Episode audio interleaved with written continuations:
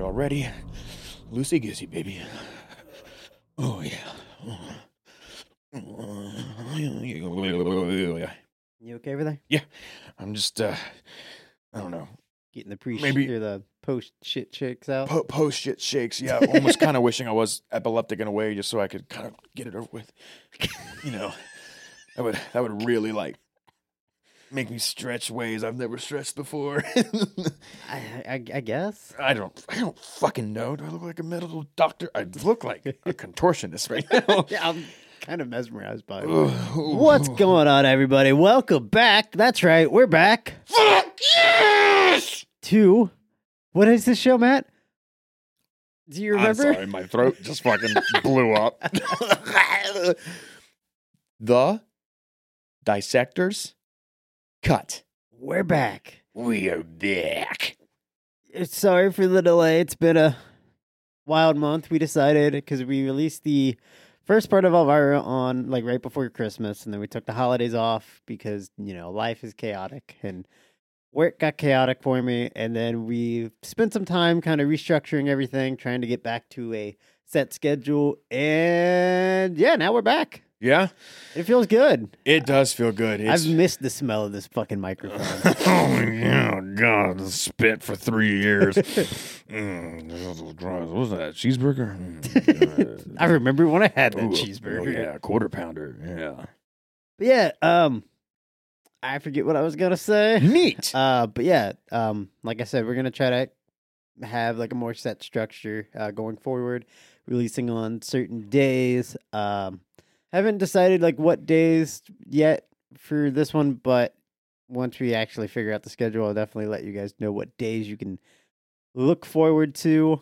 Um but going forward this year, I'm also trying to set a schedule for me so that way I can like, be like, oh yeah, I have the entire year planned out until something happens and comes out and I'm just like, fuck it, I'm talking about this. there you go. There you go. But as of right now, we're still doing our virus series, Woo! The Life and Adventures of one Cassandra Peterson. Yeah.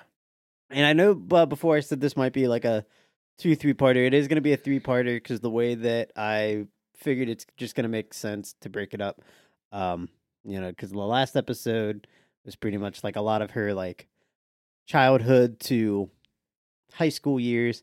And this is this episode's mostly uh some of her adventures from like graduating high school to like early 20s, mid 20s and shit like that. Um and then next episode is when we will fully get into Elvira in Her cleavage. yes. Hell yeah. Woo! The cleavage of history. I Love know it. you I know I finally had you watch uh her movie Mistress of the Dark. Elvira Mistress of the Dark and you were texting me how I much you fucking enjoyed it. Fucking enjoyed it so much. It's so good. I thought it was honestly just going to be much cheesier. I mean, there were little tiny tidbits here and there that were kind of cheesy Tidbit. tidbits. Uh, but no, it was for whatever reason. Uh, I mean, it really wasn't that cheesy. It was almost refreshing in a way. Yeah. Maybe because It- it it, wasn't definitely- your it had- typical horror movie. And it has that e- it, ha- it it's very much an 80s comedy. Oh yeah, oh yeah. But I just love I don't know her her carefree, just wild attitude throughout the whole thing, I which love I her- mean is what Elvira is. I love your car. But oh yeah, her uh her I think it was a Cadillac. I think. Yeah, it, like the spider webs that she has in the Yeah, grill and everything. yeah. Oh my god, yeah. but I love like I mean I didn't like how the men were so like sexist and shit like that, but It was the 80s, so It- it, was true. accurate. but uh, I liked how she just literally shrugged it off. Yep. Like she expected it and she did away with it. She Yep. could give a fuck less. When as you learn through our series, you realize that she's been living this life for a long time, so she's used to men being sleazy. Yeah. Especially when you li- like when you live the life in especially like si- 50s, 60s Hollywood, 70s, especially the 70s. It's not good. I mean, you still see it today unfortunately. Yeah, and I like how that movie, no matter how chastised we wanted the, the community to be and how religious, you know, because they have their set ways of of you know how they want to live their life, it just shows that once a big titty goth girl comes to town, Yep. it doesn't matter. All rules and and normalcy is just out the window. Yep. and I love it. it's though. much more fun. I'm glad you enjoyed it. I I really did. Like I said, I didn't think I was I was, I was gonna like it because I, I just appreciate it for what it is. But I was just kind of like, no, this is I almost kind of want to watch it again. I kind of want to get Cassandra to watch it because I feel like she would enjoy it too. Well, I will let you guys keep it Oh, good because it's Until in we my get it's in my episode- PS4 and I ain't taking it out right now. until we do the last episode, so that's Oh. fine. Oh well, fine, fine, okay. But I did I did not watch the other one yet though. Oh, see, that's fine. Yeah, I was gonna save that for like one between each parts. Part one and part two, I'll watch one movie, and then She part two does and that- three, I'll watch the other. Well, the uh, other one that I gave you is just like one of the episodes of her show. Yeah, 'Cause I don't have a copy of the second movie she did, but I need to actually. Now that I think about that, maybe I'll hop on Amazon. Yeah, as much as I hate it, you're just you're just funding his three billion dollars into immortality, God, man. Fucking, ugh. You hate it, but you're a part of it. I know, and I fucking hate myself for it. uh, Anyways, let's dive back into the life and adventures of Cassandra Peterson. okay, let's do it. Go ahead, lead the charge. When we last left Cassandra, she was getting ready to leave for Viva Las Vegas. Yes, she. So what we covered in the first one was her childhood and spilling a hot pan of boiled eggs or water or something like that. Boiling water, yeah. boiling water on top of her and her was it her brother that showed her horror movies Yep. Or I think it was her cousin. or cousin Yeah. um and she it's went been a while since we did that episode. it has and uh she saw Jimi Hendrix not at Woodstock but at The one of the big fests before Woodstock, but oh, yeah. God, what's it called yeah uh so yeah she was by the time we left part 1 she was heavily into the world of horror already Yep. at and such the- a young age the music industry, doing go-go dancing and stuff like Yep. that. Um, but during Cassandra Peterson's senior year of high school, she accompanied her family on one of their final family vacations to California. But along the way, they stopped in the city of Sin, Las Vegas, and along the way, she begged and pleaded with her parents to take her to see a quote-unquote tits and feathers show. as she- Sweet. and this is what she called it in the book. That's just how her words. I Yeah. want to make sure that I'm just not like tits and feathers. show." Her, her parents finally gave in, and she was about to see one of the biggest Vegas shows at the time. While in Vegas, they traveled to the Dunes Motel to see Casino de Paris, which was, at the time, one of the biggest shows on the strip. Hmm. all right And I just, because like at this time she was 17, and I just love that the fact that like her parents are like, all right, let's go. And she makes it clear in the book, she's like, you know, she's like, because she was like, at the time I looked very mature for my age. And she's like, so we weren't sure if we were going to get in, but she's like, I had my fake ID in case. And I'm just like, I love the fact that she just carries her fake ID anywhere with her parents just to be like, it's cool, guys. So it was while her and her parents sat watching the show that they were approached by the maitre d', the master of the Mm. house oh yeah and he asked Cassandra if she was one of the showgirls for the upcoming show. I've been learning a lot about Matra D's because I've been rewatching Hell's Kitchen. Ah, yep. and I never realized just how fun it is to watch Gordon Ramsay yell at everybody. Yep. I like people yelling at others, but when he does it, it's fun.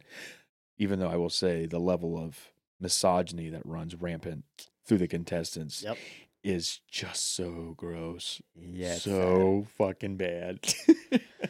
But flabbergasted by this question and being nervous of being tossed out of the hotel, seeing as she was only 17 at the time, she replied, no.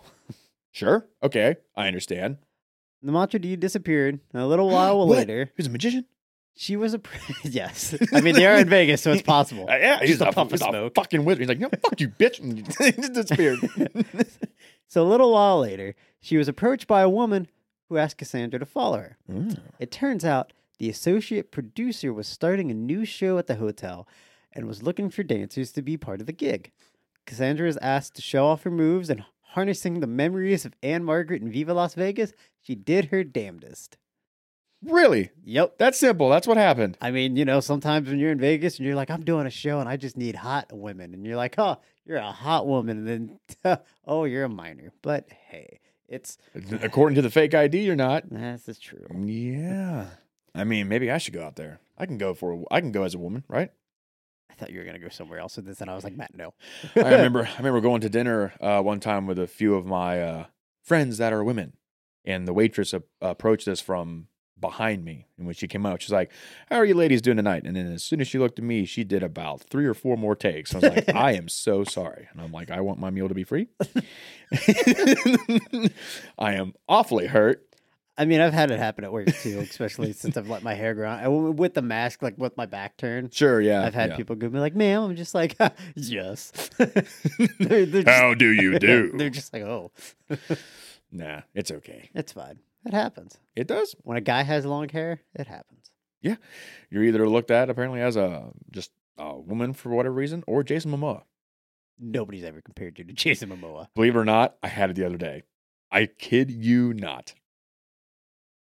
Was this person Blind? vision? Did this person have glasses on? no, but it's funny because because the, guy was like, "Oh, hey, I, I don't normally see you with your hair down." He did have an accent, and I'm not trying to portray it, but I am going to talk weird. God damn, Jesus fuck. but he's just like, "Uh, "Yeah, have your uh, hair down. I, I don't see that. You look like that one guy." And I'm just like, "That one guy?" He goes, "Yeah, the the the guy that." Uh, and then he literally just goes, "That uh, swims with the fishes." and I'm just like, "Aquaman." And he's like, "Yeah, that guy." I'm like, "Jason Momoa." He goes, "Yeah, yeah." I'm like, "Thanks." you I need to have a conversation with this person. do because I think he's in a mental hospital now. Matt, you are what? you are just You can call, you can You call me are- great value, Jason Momoa. That's fine. you are like Dollar Tree Jason Momoa. You know, just on the sheer fact that I don't know what's worse, I'll let that go. Despite only being 17 at the time, and much to her surprise, they wanted her to be part of the show and attend the upcoming tryouts. Much to the chagrin of her parents, they agreed to let her. Dude, her parents are fucking cool. Right? Which is odd because Yeah. she tells the story about how her mom was kind of a, a bitch in a way. But I mean, I guess if you're Yeah. already there and you're like, I'm sure she probably pestered the fuck out of them. So, eh, who I'm knows? so expected that they are just going to say no that when you say something cool that they did, I'm immediately just mad because I'm assuming it's bad. And I'm like, wait a minute. So besides, because like it was funny in the book because she was talking about how like they had already planned to like be like, oh, you know, you want to leave the next morning when the sun rises, but you know, Cassandra was just like, no, we let me, you know, let me do this, let me do this, because it's something that she's really wanted to do with her life, and so you know, her parents are like, oh, fuck, fine, okay. so the next morning, she met with the showrunners and tried on multiple different outfits and routines to try and impress those watching. Once done, the showrunner approached their parents and said that they would like to hire their daughter for the show. As most parents would be at first, they were strongly against it and eventually consulted a lawyer about the contract that was to be signed about Cassandra being part of the show. Eventually, they broke and agreed to let her, but only after graduating high school. Because at first, they Yeah. were like, because at first they had like thoughts, and like I think she even says in the book, she was just like, her- my parents thought like, are they gonna like sell her into like sex slavery? Is this legit? What's going on? This That's seems- fair. this seems very fishy. Oh, absolutely. That's so fair. like I, I think it's really nice that they actually had the wherewithal to like contact a lawyer and be like, hey, check out this uh contract. Does this seem legit? and I think it's very fair of them to be like, once you've completed high school, yes. Yes. Oh, yeah. Absolutely. So after graduation, towards the end of the summer of love, 1969. Oh, hell yeah. Cassandra was on her way to Vegas. Her Aunt Lorraine accompanied her on the road trip in Cassandra's own orange Pontiac Firebird that she Ew. bought with her own money because, as she says again in the book, Go Go Dancing was very kind to her. Oh, hell yeah. 69 Firebird. But her aunt accompanied her so she didn't have to take the like three day trip to Vegas by herself. And then once her they got to Vegas, her aunt hopped on a plane and flew back to Colorado, I think it was. Mm, okay. Okay. It was here that her Vegas adventures would begin. Hours of rehearsal and costume fittings would take up much of her time for four weeks. It took some time for her to fit in with the other girls, but eventually she felt at home.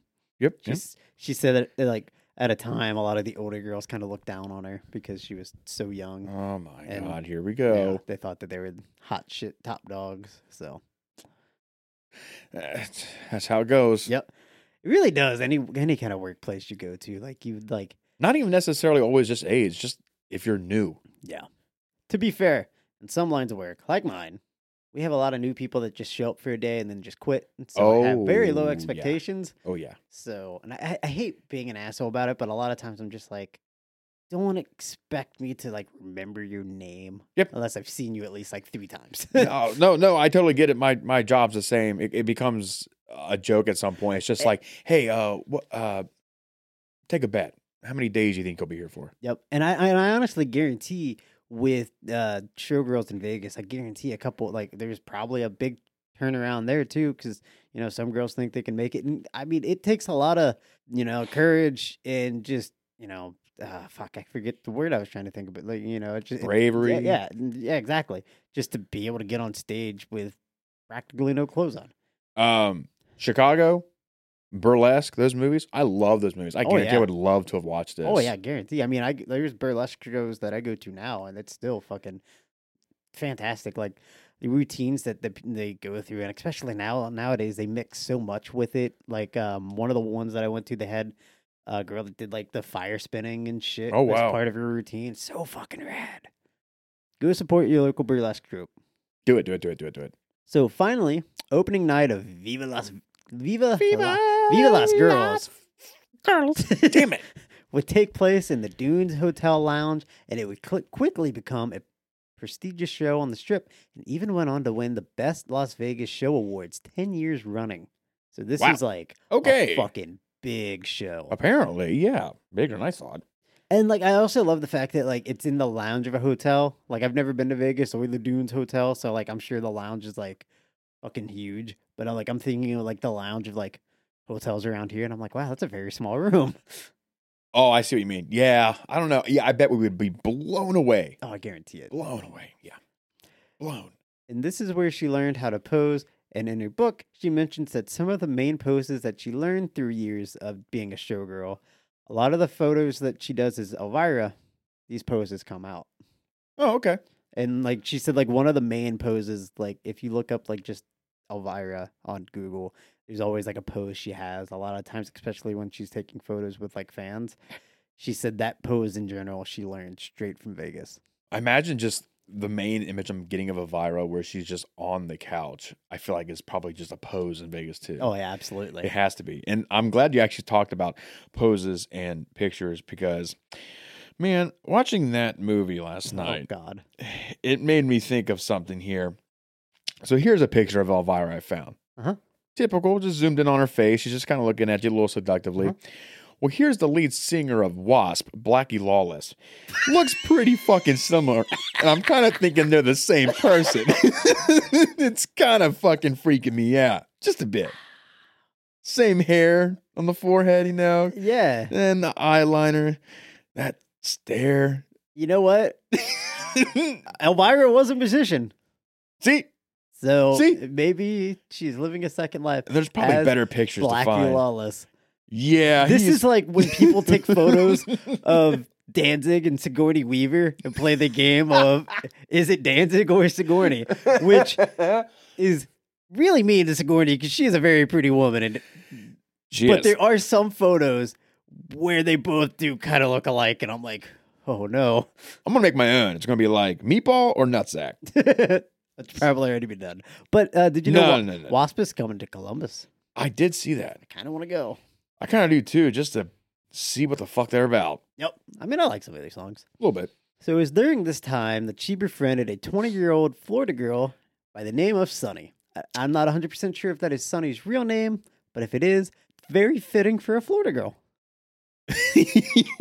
I- I- yeah, I don't know why that was funny to me. I didn't think that way at all. And she said that um, Sunny was a very fit, very like into like weightlifting and just Okay, cool. physique, which, you know, at the time, I feel like there weren't a whole lot of like Probably women not. doing it. but Probably I not. think it's fucking rad. And that little fact that I just said about her being into weightlifting will come up later to something that I kind of blew my mind. Ooh, okay. I'm excited.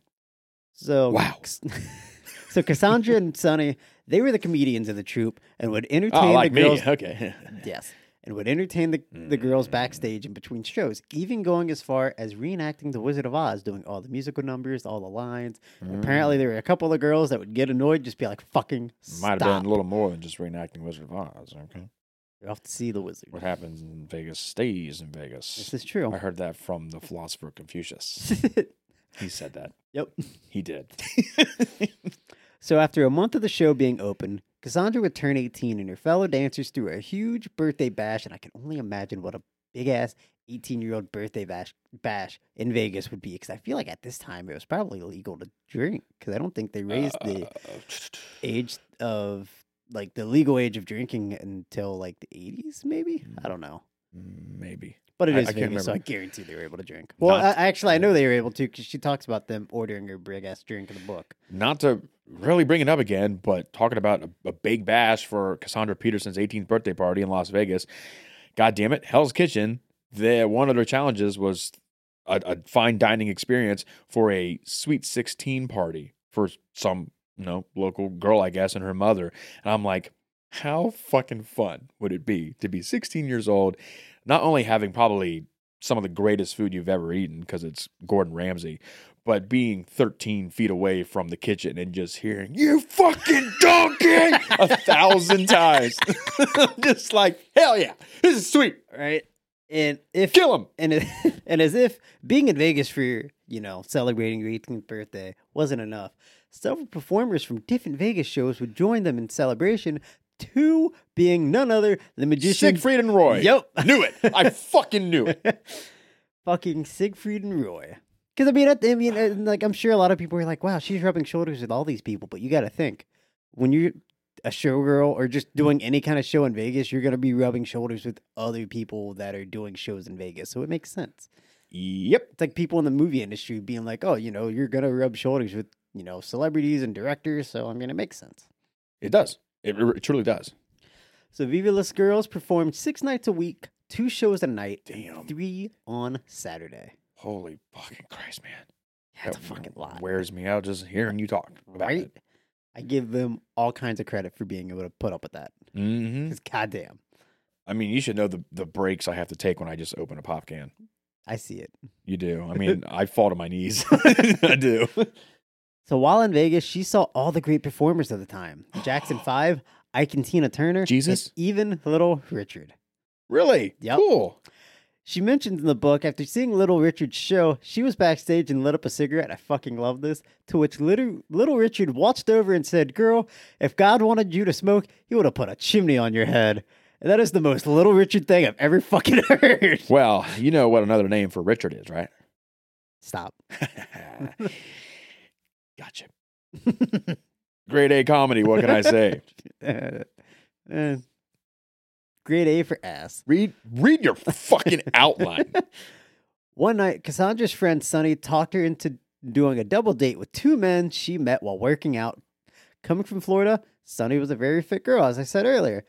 The two muscleheads who they went on a date with were none other than famed strongman Franco Colombo and Arnold Schwarzenegger. Oh my god! Which one did Cassandra have? I think she was with Arnold because I think Franco was uh, Sonny's date. I think she said in the book. Oh my god! He just got in a car wreck recently. I saw that. I'm He's fine, scared. but his gigantic GMC was just like on top of a I car. saw that. I'm like, God damn. Did don't- somebody need terminated? What the fuck? yeah. but uh, and, uh, God, it just blew my mind. And like it, the way that she like does these like big reveals, and there's another one that comes up later.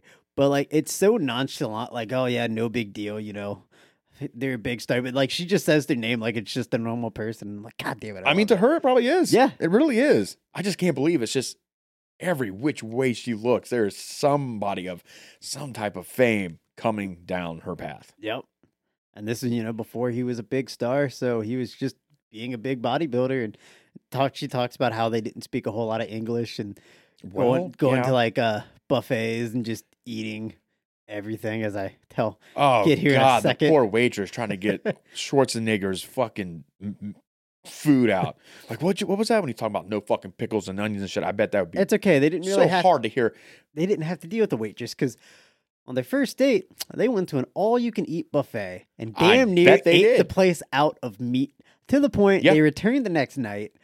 And once the workers spotted, spotted Franco and Arnold, they hid much of the meat under the service station. Oh, fuck them. it's an all you can eat, you fucking assholes. They need the protein. Oh my God. I just imagined watching like the, the big hulking men walk in, just being like, no, no, no, hide the meat, hide the meat, get it, hide it, put it under. We only have like a little bit of chicken left. yeah, yeah, we're down to our last fucking sheep outside. Okay, Oh my god! But I yeah. I why just- sheep, Matthew? Why the fuck would you say sheep? What? Yeah, o- of all the animals, I know. I could have like- said cow. I Well- could have said pig. Could even said lamb. No, I'm like sheep. Like, oh, it's an armadillo outside. Oh, dear God. So, as you can imagine, Whatever. being a showgirl in the late 50s and early 60s was an adventurous time. Some of the most iconic musicians and live performers came from this era, and Vegas being the show capital of the world, basically. Cassandra rubbed shoulders with all kinds of legends and even went on dates with some of them, including, oddly enough, a date with Alan Osmond of yes, those Osmonds. Oh, my God. And there's like a whole like two, three page story about how she said how awkward that uh, date was because Yeah. it was like with the entire family of the Ew. Osmonds. Ew. It was like some event, and she just said that apparently they were just really mean to her because they were like, "You you being distracting," and she was just like, "Yeah, well, fucking whatever." That Dad Osmond, he doesn't seem to be very distracting. She's like, "God damn it, Osmond, Uh, sc- yeah, Osmond scare me." Yeah, yeah, no, I, I can agree with that. I was I was waiting for you to be like Ozzy Osbourne or something like that. So around this time, this is when Elvis Presley's resurrection of his music career during the year of the 69, because he was coming back from the army and everything. So this was, you know, when Oh, Elvis yeah. was coming back. This is when he played in the biggest hotel in Vegas, the International. And while in Vegas, Presley and his crew decided to see Viva Las Girls. This meant Cassandra and her troupe would be performing in front of one of the biggest rock stars of the time. Of course. Cassandra's friend and fellow showgirl Jennifer had been seeing Elvis's road manager and war buddy at the time, so they were invited to the hotel where the crew was staying. Wow. At some point during the night, Elvis and Cassandra had a lengthy conversation in which Elvis came off as a somewhat like somewhat like a father figure and questioned her about being in Vegas at such a young age. And the evening ended with them actually singing together and uh, playing piano. And at the end, he told her she had a great singing voice and should think about getting into music. And she said the next day she looked for a music teacher, I was about to or a say vocal, a vocal teacher. what better inspiration for that than to have Elvis Presley tell you, I think you should go. but it was really cool because like uh in this part she talks about like the conversation like it, he got very like spiritual and like he like deep conversations there's a picture in the book apparently he had like a um oh like a fucking paper from like the mail letter or whatever and he has like w- wrote all kinds of like weird shit on it like and she has a picture of it like in the book and i was just oh like my I, God. I looked at it and i was just like i don't understand what any of this means He's like, for the next ritual, I gotta paint a star right there and light some candles. And if you want, you can get that that, that all you can eat buffet, their last goat they had or sheep. Bring that over here. I'm gonna kill it. like I'm gonna, sp- I'm gonna pour its blood in the fucking Let me see center if I of can it. find this picture really quick. Because Yeah, buddy. it, it just it doesn't make any sense. okay, you do it. And the word I was trying to think of, it was an envelope. I fucking don't know why I couldn't think of envelope. Dun dun. Dun, Yeah. dun. So this is I'm showing Matt the envelope. Oh that God. Elvis writ on. Writ, and I think it's cool if you look at the Mm-hmm. envelope, you could tell that it's from his father. So City of Memphis, Tennessee, office of the mayor, hire the handicapped. It's good business. A historical tour. what- 12 omen bright home ah i'm in love history present mankind light death the heart self serves un- universal Isra- israelites oh god inter- somewhere on earth a demon has been summoned and it's traversing the dark woods in search of prey.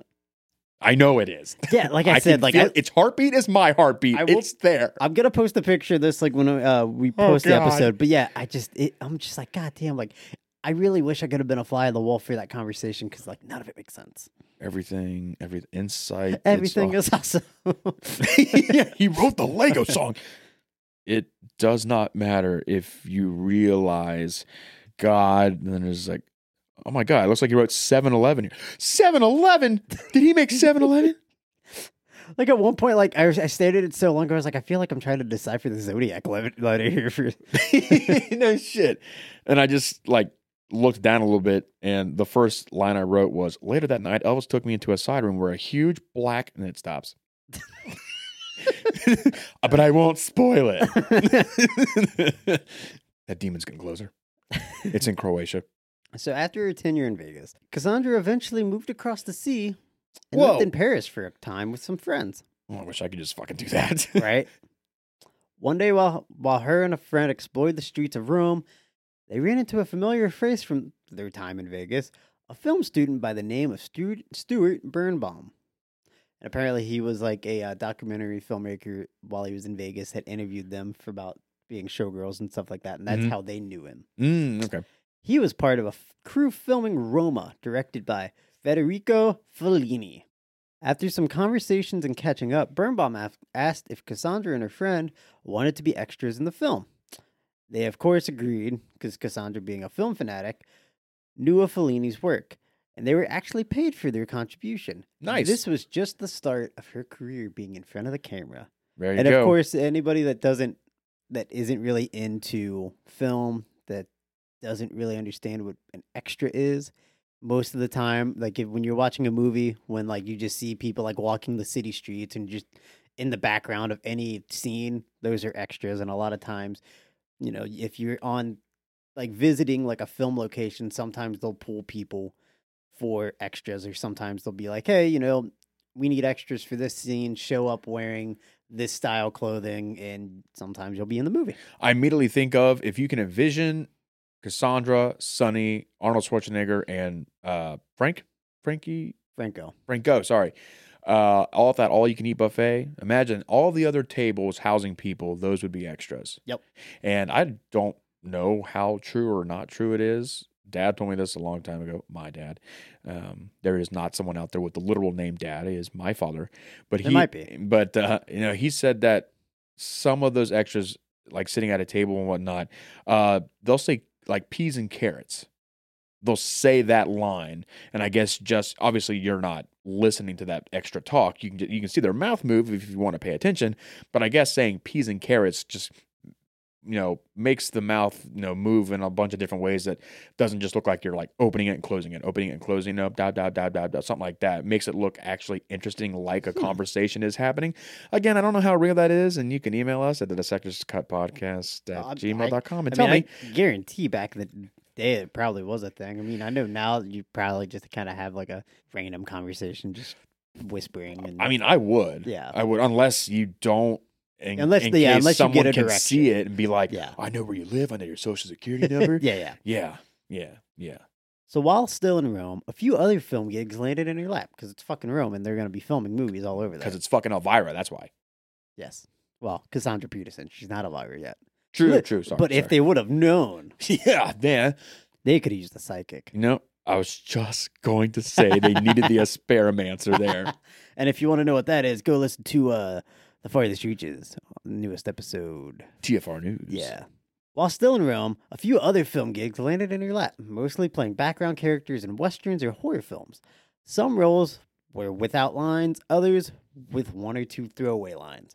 Okay. One of the films were even directed by famed Italian horror director Lucio Fulci. However, this film was a comedy called The Eroticist. Oh, sounds like my type of film. Okay. Because Italian had a lot of like, as they called like sexy comedies, would be very raunchy, and apparently this. I would like to see what very raunchy back then was. Uh, if you look up the pictures, it's like full tits and everything. Sweet. And apparently, when this film first, like when it released, it did not last long before it got banned.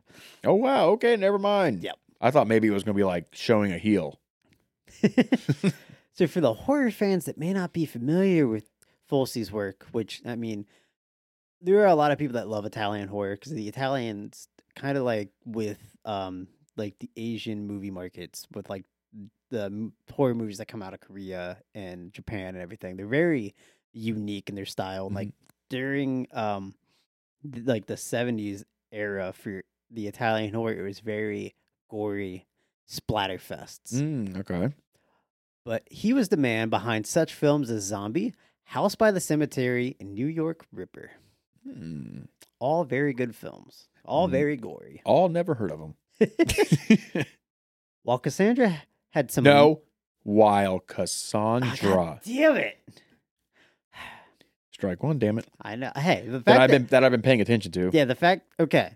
If you didn't listen to episode one and you're listening to episode two, go back and listen to episode one Yeah, first you off. fucking dumpy dummy. But my fuck up Cassandra's name is because I've known Matt's wife, Cassandra, for like fucking 15 years. yep. So She is the crux to this series. so I have an excuse. while Cassandra Mm. had some amazing times while in Paris and Rome, I wasn't all glitz and glamour. Oh no, all tits and glamour. Unfortunately, a stint with an abusive ex boyfriend left her broken homeless for a time. Oh shit. Luckily, she was able to escape that relationship and get back on her feet and have a Mm-hmm. roof over her head, but not before she became friends with. Oh god, a- who the fuck is she gonna be fucking friends with now? Now she uh, she says in this uh, in the book she became friends with like some uh, some girl that she met while she was over there, and like pretty much taught her how to like kind of pee, quote unquote, a prostitute. But they would never go full with it. They would just get paid and just disappear. Oh wow. So she was like kind of like becoming a scam artist, but like Cassandra was just like, no, this is not my life, and like went back and like slept w- in the room that the girl like at the little apartment because Yeah. apparently the girl was like, uh, oh, what's the word like um with homeless people sleeping in houses? Uh, fuck, what's the word I'm looking for? oh god, it's on Um, the tip of my tongue. But yeah. Anyway, like Big tip of my tongue. I don't know. But yeah, b- uh, basically, like you know, th- they were homeless and living in a apartment without paying, whatever that word is that I can't fucking think of. But um, and apparently one morning Cassandra woke up, and all the money they made was gone, all of her like belongings were gone. oh my god. So she was just fucking screwed. Uh, well, I guess whether you commit the act or not of prostitution, we here at TDC do support sex workers. Yep. But luckily, she was able to get back on her feet. You know, find another place to live where you know she felt safe, and she was able to find work and make some money, and you know now she's doing good. Good, good. So while she was in Rome, this is where her musical career began. While in Rome. Well, yeah, while in Rome, she met an Italian songwriter who knew of a band looking for a female vocalist. Francesco Puali, lead singer of fucking Flesh God Apocalypse. No. that would be fucking Fabio. that would be something if it was him. So the band Michael Bolton. Elatines or Tanta. Oh, Was say it- it slower. Elatines or Oh, Tanta. I'm putting you on simmer right now. Damn, boy. Elatines or Tanta. They were a touring pop funk band. What? Yep. A what? a pop funk band. Pop funk. Yeah, Pop funk. Okay, okay. I okay, meant fine. to look them up before, but I never didn't. But Wow. We could play some of their music right now, actually. Cassandra auditioned for the position and got the job. With this band, she toured much of the country, playing city after city, sometimes playing two gigs a night, depending on the location. Mm-hmm. It was while on tour and staying at hotels that one of the band members, Rosalba Di Marzo, who was the other female singer of the group, taught Cassandra how to cook, which became a huge pastime for her, for Cassandra, and still is to this day. And apparently, at this time, she hadn't really ever like cooked a whole lot in her life, Well, she doesn't cook in that movie either. and and Marzo was just like, because at the time she was just like, if you don't know how to cook, you're not gonna get a husband. Because again, you got to think of where we're at in life. at the I know. time. You got to cook and clean and yeah, yeah. But hey, yeah. now you know Cassandra's still out there fucking cooking, and honestly, Elvira needs a cooking show. I, oh, dude, that would be so fucking cool. And I will Right? say, uh, as someone who truly doesn't cook, I do the bare minimum. I'll microwave something. I'll throw something in the oven for a fucking hour, whatever it is. Cooking's fun. Mhm. I don't know what it is, but it truly is fun to Yeah. me to cook. I mean, I enjoyed home ec class when we had it, even though every time we did something, I got something in my eye. Don't know why. Don't know how. It just happened to happen. We did A something. full fucking just monkey bread. ah, We, we ah! did something with pomegranates. I got pomegranate juice in my eye. That burnt like a I motherfucker. bet it did. We uh did bacon. I got bacon grease in my eye. I thought I was gonna die that day. That was the worst experience of my life. So you're saying that when the teacher was like, "All right, we're gonna make," I don't know, uh, we're, we're gonna take that sheep from the all all you can eat buffet. We're gonna make sheep salad today. Everyone just scooted their chairs away from Josh. Ah, yeah, I don't know how. It just always found a way in my eye. Josh, you work alone. I probably should have. Probably. I'm surprised you're not blind or have fruit vision. yeah, pomegranate juice. I was like, and even I forget the teacher's name, but she was just like, yeah, there are things that that juice could stay in your eye for a while. And I'm like, oh, good. I will say, if I want any fruit vision to be pomegranate, 'cause I can't remember the exact term, but like, I, I don't know if it's fucking from, from Greek or, or, or what, but it's like, oh God, what is it? Like flesh of the gods. And then like the seeds inside are like seeds of the devil or something. I'm like, that sounds pretty fucking sweet. It Sure. sounds like something that Elvis would write in that book of his. Yeah. Yeah. Yeah. So with this band, she toured for about a year, and after a year collecting some pay and growing homesick, one day while her parents were in Rome visiting her, she decided it was time to come back home to the States and joined her parents back on their flight. Apparently, she said she also had issues because the, again, the, s- the sexism, the ba- the male band members were making more money than her and the other singer, so she was just like, "Fuck this, Yep. equal pay, goddammit." and I want to say, since I looked it up because it was bothering me, uh, pomegranate in mythology is the symbol of death and fertility, known as the fruit of the dead. Ah, It was it was it arisen from the blood of Adonis. Uh, Hades, god of the underworld, used pomegranate seeds to trick Persephone into returning to the underworld for a few months of every year. So it's a pretty badass fruit. interesting. Yeah, yeah, yeah. Pomegranate man. So back in the States for only a few weeks, Cassandra moved to Florida for a short time after being offered the top spot of a new go-go dancing gig. Whoa. Uh, like her- she had- she said she had a friend that like learned that she was back in the States and he was just like, "Hey, you know, I live in Florida now. I'm putting together a show. Do you want to be the top girl?" And she was like, "Yeah, fuck it. Let's go." I love her like no shit attitude, I'd say fucking same. like the spon- s- spontaneity of it. Yeah, I mean, you know, d- d- adventurous life. Yeah. While there, she fell for the lead singer of the show, and after dating for a number of weeks, he was off to move back to LA, and he asked Cassandra if she would join him. To Okay. which she did. Cool. And this is one of those random butterfly effect decisions that if it wasn't for him asking her to move to LA, we may never have gotten Elvira, because who knows, she may have stayed in Florida. Ah, so it's one of those deals when you, you know red blue red red pl- what the fuck red pill blue pill, you know it it alternates just like a game you play alternate endings and whatnot depending on your choices you make. You know people uh, think that the world has multiple you know universes within it depending on the choices you make. She probably picked I would say the best choice there Oh, fuck in yeah. becoming Elvira from that. God knows what would have happened if she if she didn't. It's one of those weird things, but like, it's just, it's crazy. What to me. if? Yeah, it's crazy to me, like just with any celebrity or athlete or anything, when like you look at, you know, the decisions they've made, look where they're at now. It's like, how different would their life be? it's like yeah what other combinations of decisions could you have made to even possibly have lived a better life quote unquote better right. life uh, Well, I mean, uh, it, not to get too sports talk with this, but for instance, like Patrick Mahomes for the Kansas City Chiefs, he. His dad was like a baseball coach or some shit, and he played baseball for a long time. And he pretty much had like the option of playing like shortstop or quarterback in school, and he played football. But that's why, like, if you watch some of his like fucking wild like sidearm throws, he put so much baseball into it. And I'm just like, Hmm, okay if he would have went the baseball route, who knows? He could have been like the next Derek Jeter, being the fucking best shortstop in the goddamn league. hey it could be like my dad who first went into real estate and then said fuck that and then he went into computers and technology and then s- fuck that and thought you know what i think i'd rather turn a wrench on a car and now he regrets it every day The fact that your dad was like did anything with technology and you guys didn't get like Yeah. not dial up oh, for fucking Trust- i hang that over his head i fucking hang that over his That's- head ironic as fuck. yeah Cause goddamn, you guys had dial up for a long time. oh it was i don't even want to get into it Until like we It's were one of my darkest times, okay? was, were we still in high school when you guys finally got Oh shit, it was probably eight months ago. I mean, what the hell? I do remember the first time I went over to your house, which it had been high school, like my freshman year. So You were your like, soph- wow, there's there's cave paintings and there's fire on the ground over there. I'm in a cave.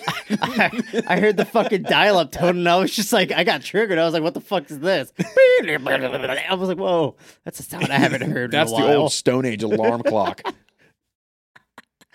uh, I mean, God. I guess in your guys' defense, you know, we're out in the boonies, but Still to this day, can't get it. Really? Unless he, my dad, uh, pays, you know, Spectrum or Cincinnati Bell, whomever, to like install their own line of high speed internet to his house, which would be thousands and thousands and thousands of dollars. goddamn fuck. Yeah, I know. So he's still just like, no, Mhm. I know. Mm-hmm. Like, you guys did this to yourself. so after living in LA for a time with her at the time partner, They were together for just over a year before they split, and Cassandra was off on her own adventures in the City of Angels, Las Mm. Angeles. Now I'm thinking 1970. of Tenacious D. Yep. Yeah. Longest The city of fallen angels, where the ocean meets the sand. You'll form a strong alliance and the world's most awesome band. Hell yeah. Find your fame and fortune, I think. Through the valley you must walk. You will face your inner demons. Now go, my son. Mhm. And rock! Mm-hmm. Yeah. I didn't know we had Dio on the show. And I'm Hell fucking- yeah. Back from the fucking amazed. grave, thanks to Elvis's pentagram bullshit ritual he did and That's who we- sacrificed that sheep. That's who we summoned. Hell yeah. So in 1974, while living in her first LA apartment, Cassandra obtained her Screen Actors Guild card, basically to work in the movie industry. Whether it be in film or television, you have to have your own SAG card according yes, to the you union. do. And all I ever think about that is the Screen Actors Guild when the creators of South Park made Team America World Police and they changed screen to film. And I will leave it at that for you to solve the riddle. Yep. I'm sorry, it's just too funny to me. I still love that they bought the Casa Bonito restaurant. Yep. and saved it. Yep. So one of Cassandra's first speaking roles as a SAG card member was on the sitcom Lots of Luck, starring Dom DeLuise. Oh, okay. She learned of this show after helping out her friend Jerry, who worked in the industry. Jerry, my man. yeah, I don't know who the fuck that is. I'm just Yeah, I talking. don't think she. I don't think she e- like said his name, like actual last name, in the book. But He's only worth the first name. I think I could have been wrong. But her friend Jerry, who worked in the industry, who was at the time working on a musical act for no uh, none other Oh, than God. Goldie Hawn. Oh my god! Of course. It was Hahn who put Cassandra in contact with the writer of Lots of Luck. Jesus Christ. This is rid- this is ridiculous. Fucking Th- no! If if anything of the stars aligning, this is it. Mhm. Not to summon Cthulhu, but to summon Elvira. She is Cthulhu. oh God, Just I'm sh- that- I, I bet there's art out there of that. I bet there's a lot of uh, hentai of that. Uh, probably. She then spent some time working on a show called The Bachelor of the Year Awards, where she played the part of the Feather Girl, basically a TV friendly showgirl. Through this show and her relationship with the producer of The Bachelor, she landed a job, job at the, pr- as production assistant on Don Kirshner's rock concert. oh, And I think it's Okay. funny in the book uh, when she talks about being on the Bachelor of the Year Awards, she lists off some of the celebrities that are on there. And she mentions O.J. Simpson, and in parentheses, she, she just puts "yikes." yeah. Yikes! Didn't need to say that. so it was while working on this show that Cassandra would meet Donna Kaufman, who was a receptionist, and years down the line would change Cassandra's life for good, as she's the friend that would go on to suggest her audition for mov- movie Macabre. And what's this girl's name? Donna Kaufman. Donna Kaufman. We have her to thank. Yep. And it's again, there's a reason why I mention all these things because it's one thing leads to another, leads to another, and then she meets this person, Yep. and she's just like, you know, years down the line, like, hey, you should audition for this show, and it's like the book start, like the uh, very beginning of the book starts with the conversation that her and Donna have, of, Mhm. like the phone call that Mm. Donna's like, hey, you know, this show is looking for people to Love audition, it. Love it. and Cassandra at first was just fully against it. She's like, "Nah, it's dumb." Blah blah blah. And That then was she that finally, beginning. Yeah, that beginning excerpt's like the rite of passage. Yep. And then she finally, you know, gave in and fucking look at where we're at now. Still talking about Elvira all these years later. She's still appearing as Elvira places and shows, movies.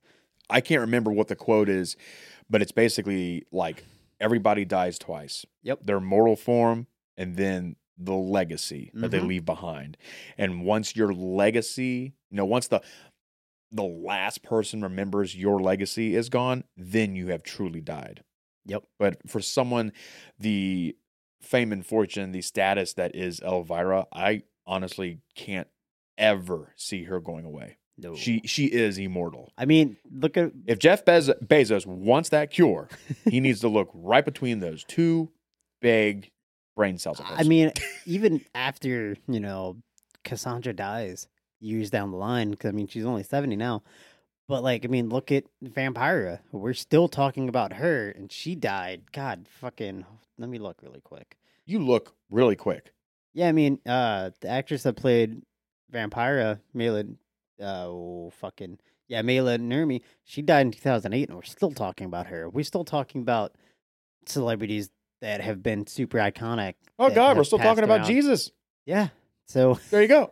the world's biggest celebrity.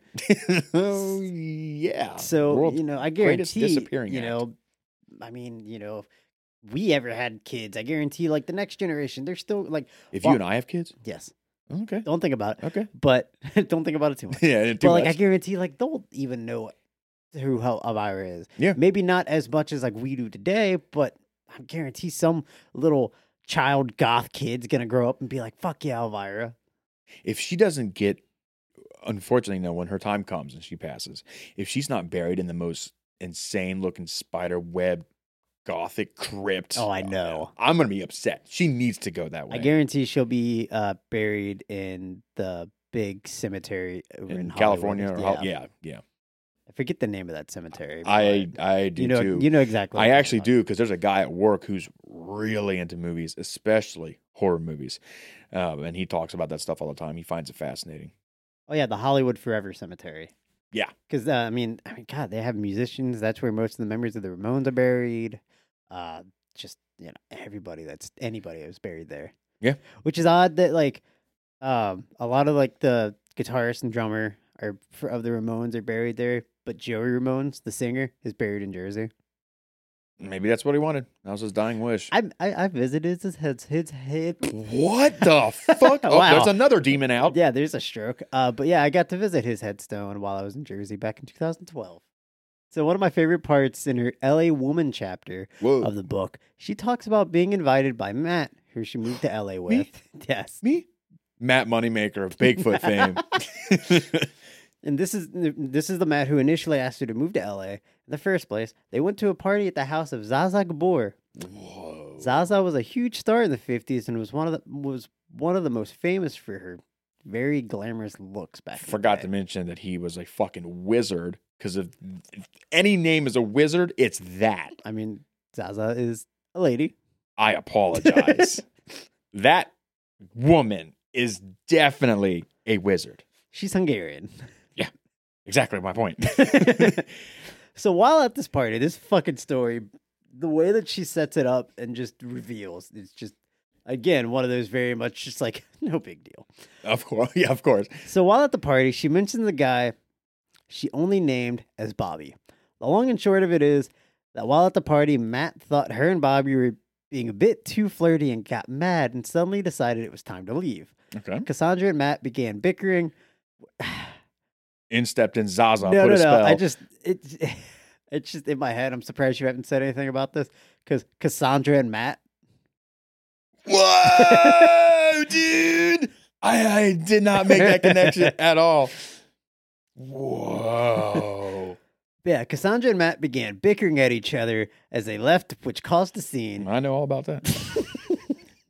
I make no comment. No, no, don't, don't. If anyone wonders, think Godzilla destroying Tokyo, not giving a fuck. Oh god. so yeah, as they were bickering, heading back out to the ca- car, which caused a scene in which Bobby came to the rescue, offering to take Cassandra home. After dropping her off at Mm. home, Bobby left her his number, to which she calls the next morning Mm-hmm. to thank him to, for pretty much saving her from Matt being a dick. Okay. And in the most casual, no big deal, kind of reveals in the book, she quotes the conversation with the receptionist just who because she calls the the hotel that the guy was at. And she's just like, oh, you know, room, whatever. And she and the receptionist goes, Oh, Mr. De Niro's room? Right away. It was fucking Robert De Niro. Oh my god! I thought you were gonna say b- maybe Bobby was short for Bob, or excuse me, Bob was short for Bobby. It was Bob Barker, something like that. Someone were like, "Oh, sure, okay, cool, I guess. Nice job in uh, Happy Gilmore." Uh, but no, okay, Robert De Niro. I got tits, Fokker. You want to milk me? Fucking Robert goddamn De Niro. Unbelievable. Yeah, it, it was the same way. Like the entire chapter, like she, you know, she's talking about Bobby, Bobby, Bobby. I like, I'm just like, oh, okay, cool. It's some celebrity that she met named Bobby. Cool. And then she gets to that, I'm like, you, like it- You witch. it- like the way that she reveals it, I was just like, I was like, God damn, I love it. I love that reveal. And Unbelievable. if you don't know who Robert De Niro is and you're listening to this podcast, first off, you I should just probably did a be famous quote. listening to a different podcast because I feel like, Yeah, any- li- yeah, I feel like please. anybody that likes movies knows who Robert De Niro is because he's kind of a big deal. He- it's weird. I would say he's kind of the big deal, but you have to do some digging to know the big deal. Let me drop I, I don't. I don't some I- movies he's been doesn't in make over the sense. years. The Godfather Part 2, Yup. which is, I will say on record, probably one of the best sequels of a movie to ever come out Uh, okay. Okay. compared to the first. Sure. The Deer Hunter, King of Comedy, which King of Comedy was used very heavily to inspire Joker. Oh, he was also in Joker, Meet the Parents, Goodfellas. The list goes on and on. Hell Look Oh, yeah. at everything. Hell yeah. And it's so funny seeing him in Meet the Fockers because you're so used to him being like this very serious like actor, and then he plays in a comedy, and I love it. Yeah. because he's funny. He's As great. hell. He's great. and Taxi Driver, fucking God, Travis Bickle, fucking insane. But she went on one date with Robert De Niro, and it was during this date that he mentioned that he had landed the role in Godfather Part 2 playing a young Vito Corleone. This was one of his first leading roles, and he was very excited talking about this because he was portraying a young version of the role masterfully crafted by Marlon Brando. Gosh. And in the book, she comments how like she was just like, "I'm playing a young Marlon Brando, a young fucking Marlon Brando." That's man. I can't believe the life that she has lived, and we're not even done. Nope.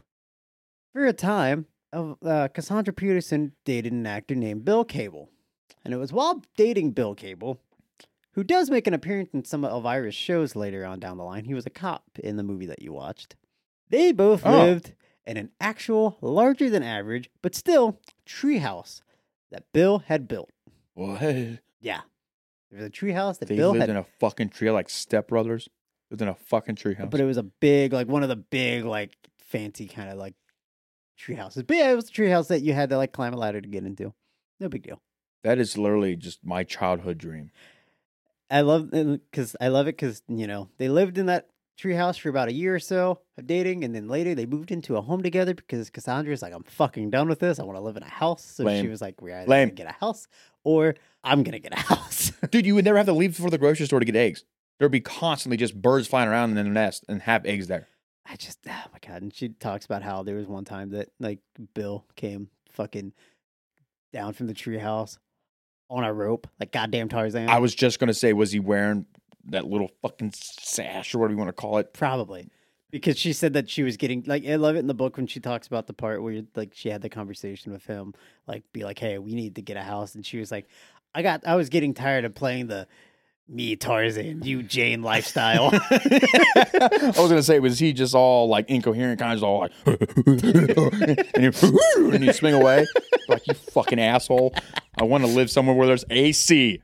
That would be something though. Having a treehouse, like, oh my god, nature's beautiful. And you walk outside, it's just a fucking horrible AC unit there. it's like, oh, that's annoying, so while in LA, huh? While in LA, Cassandra got to see and meet Elton John through a Vegas friend of hers that was working for John at the time. Uh, Okay. her friend, uh, he was like doing the makeup and costuming for Elton John. And Mhm. if anybody that knows anything about Elton John, he had elaborate costumes. Yeah. Go watch Rocket Man. Is that the movie that they did? Mm-hmm. Goddamn, some of the costumes in that movie fucking phenomenal. Oh my also, God. not a bad movie. I just want to see. A, I just want to see a list of everyone she's met. right? And there is a book uh, picture in the book that uh, that I showed you earlier with uh, her hanging out with Elton John. Yep. Just like goddamn. Mm-hmm. This same friend went on to work for Queen as well, and through him, Cassandra also met the entire band. She even took Roger Taylor and Brian May shopping for antiques while they were in town. Because apparently that was the thing. They just every city they went to, they loved like shopping for antiques and just Sure. mailing it Okay. back to the UK. And while they were in uh, LA talking to her, you know, she was uh they were talking and she was she's like, Yeah, I know some antique stores and she's she's uh mentioned the book. She was just like, I can take you guys around, just kind of joking about it. And they're like, Yeah, fuck it, let's go. She was given a copy of Queen's most recent album at the time, Jazz, and it was signed by all four members. And she says that it was her most prized possession until one of her ex husbands sold it. Men fucking suck. Yep. One of Cassandra's next gig in the showbiz industry was working for a show called The Boob Tube Review, Hell yeah. and it was boob as in the, the old TV, not Yep. breasts. Whatever. But I, I, I mean, she she makes it very clear because obviously, being who she is and she being in a show called The Boob Tube Review, a lot of people would probably like you probably were making the assumption. Yeah, and it wasn't even just my mind per Yeah, se. yeah. I mean, it's It's- it's, Elvira, yeah. so yeah. I know. The show features or the fo- What? the show. God damn. the, the show featured parodies of commercials in between live musical acts, comedians, dance numbers, etc. One of the comedy duos was Al Franken and Tom Davis, who would go on to be head writers of a little known show called Saturday Night Live. hey, you have to start somewhere. Somewhere she's starting everywhere. Yep. She knows movie stars. She knows musicians. She knows um, oh, the fucking go-go dolls. I mean, goddamn, she knows anyone who's anyone in any type of entertainment industry. You mean Go Go Girls, not Go Go- Go Dolls, I like the fucking band? Goo Goo- God damn, I fucking Goo Goo Dolls. I'm so stupid. I'm still thinking of musicians. Would you even call the Goo Goo Dolls musicians? I mean, they're in a band, so yeah. Fine. There's a joke I'll make, and it's mean, but I won't. Is it towards me? Yeah. you can tell me afterwards. I um, guarantee somebody listening knows who the Goo Goo Dolls are, but does anybody know who your band is? Was? Maybe one. Maybe one. I know who they were. I had your guys' band on my Spotify playlist, and I actually showed one of my coworkers your band Aww. because I miss you guys. You deserve a kiss for that. I miss going to your guys' shows. I miss being a part of a show. So, unfortunately, though, the boob tube review lasted only four months before it went off the air. And with that, Cassandra is back on her way to Hollywood. And it's here. We'll end part two, as part three will be all about her humble beginnings as Elvira herself and the legacy of that character has created. The legacy that Woo! character has created. Is that it? Yes. I'll be damned. Man, that was like fully packed. Oh, yeah. That was girthy. Yeah. Good lord. The And that's I mean, not even- that was like a fucking hour of that, and it was just And- name drop, name drop, name drop, and I name wa- drop. And that's not even it. Like I said at the It's beginning, not even like- the tit of the iceberg. I got yes, goddamn. Such one you know. But like I said in part one, there's so much more in the book, and I don't want to put everything that's in the book because like Mm. on the Of in course. this episode in these episodes because I don't want to take away from people buying the book because it's so fucking worth reading because there is so much that she does and there are some very scandalous stories that she's had Ooh. run-ins with other like some musicians and actors that I'm not going to get into because I Oh, don't want to just get one, just fucking one, uh, just like get one. fucking sued by him. Well, the, I said there was a, uh incident with Jimmy Page in the last episode. That Also, after you, that- you could you could just say one, but not say their last name. but yeah, it's just her book is so fucking worth reading. Like the life that she has lived, the adventures she's had. I'm like, god damn, Man, it is unreal. yeah, it fucking yeah, it's insane. But like I- when I'm making these outlines, I try to pick Your nose. Yes, The- I try to pick like the, the the stories that are big, like you know, going on dates with Arnold, Arnold Schwarzenegger, and bu- run-ins with like Robert De Niro. But I'm also trying to like piece together like the path that led her to Elvira, like you know, working on this show that they're moving to L.A. with this guy that met that led to her working on this show where she met this this woman who had her audition for this role, and boom, now she's Elvira. So I want to say I think you do it in a fantastic, like very interesting yet kind of subtle way. And in no way am I saying subtle as in yeah, you don't do enough research or whatever it might be, but you you literally give just enough to like literally make the dots connect and, and the path you know traversable and yeah, just that's interesting. exactly it's what awesome. I'm trying to do. It's awesome. It really is awesome. I have I this is probably my favorite series. well, good. This is probably my favorite series. And like like we I have peaked. s- well, like I said, like when I was like trying to figure out because obviously m- most of what we do on the show is talk about certain movies, and then of course you know doing series and like you Yeah. know we did the th- what three episodes talking about the history of the Resident Evil series and stuff like that. Yep. Yeah. Like, and I want to do some of these episodes that are about certain people. And after I read the um, autobiography by Elvira, um, which is the fucking Yours Cruelly, Elvira, the mem- memoirs of the Mistress of the Dark Hell yeah. that released uh, last year. I was just like, I have to do an episode on her because, god damn, her life is just, as you've seen in episodes one and two, just insane. Yeah. No, I think that decision to do that was uh, foolproof. Basically, you couldn't go wrong with that. I mean, that was a almost. I almost want to go the route just say a must needed Yeah. decision to literally do this book.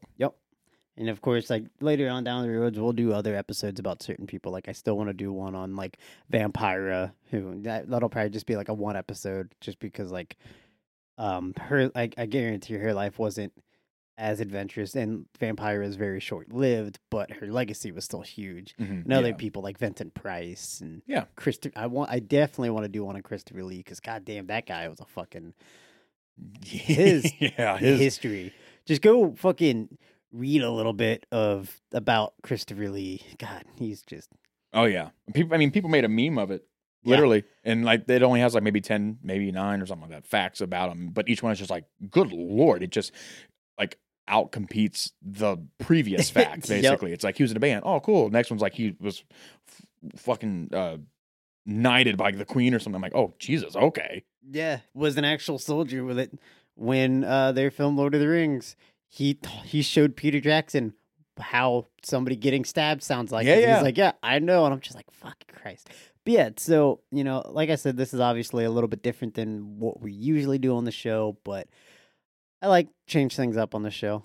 You know, I mean, people need to appreciate where some of the world of horror, you know, generally speaking, came from. Oh yeah, and like I, I mean, like I even said in the first episode, she's a fucking like the queen of Halloween. She is an icon. Even if you don't know who Elvira is, you've at least seen her somewhere. Oh, you have. Even, Either- even if you don't acknowledge her, there's no way that you have lived this world. I don't care how old you are, and have not seen something made by, you know, presented by, I- uh, A, a picture of her, a meme Eh, manufactured- of her, well, something. something, something. I don't care what it is. yeah, it's just ah, fuck.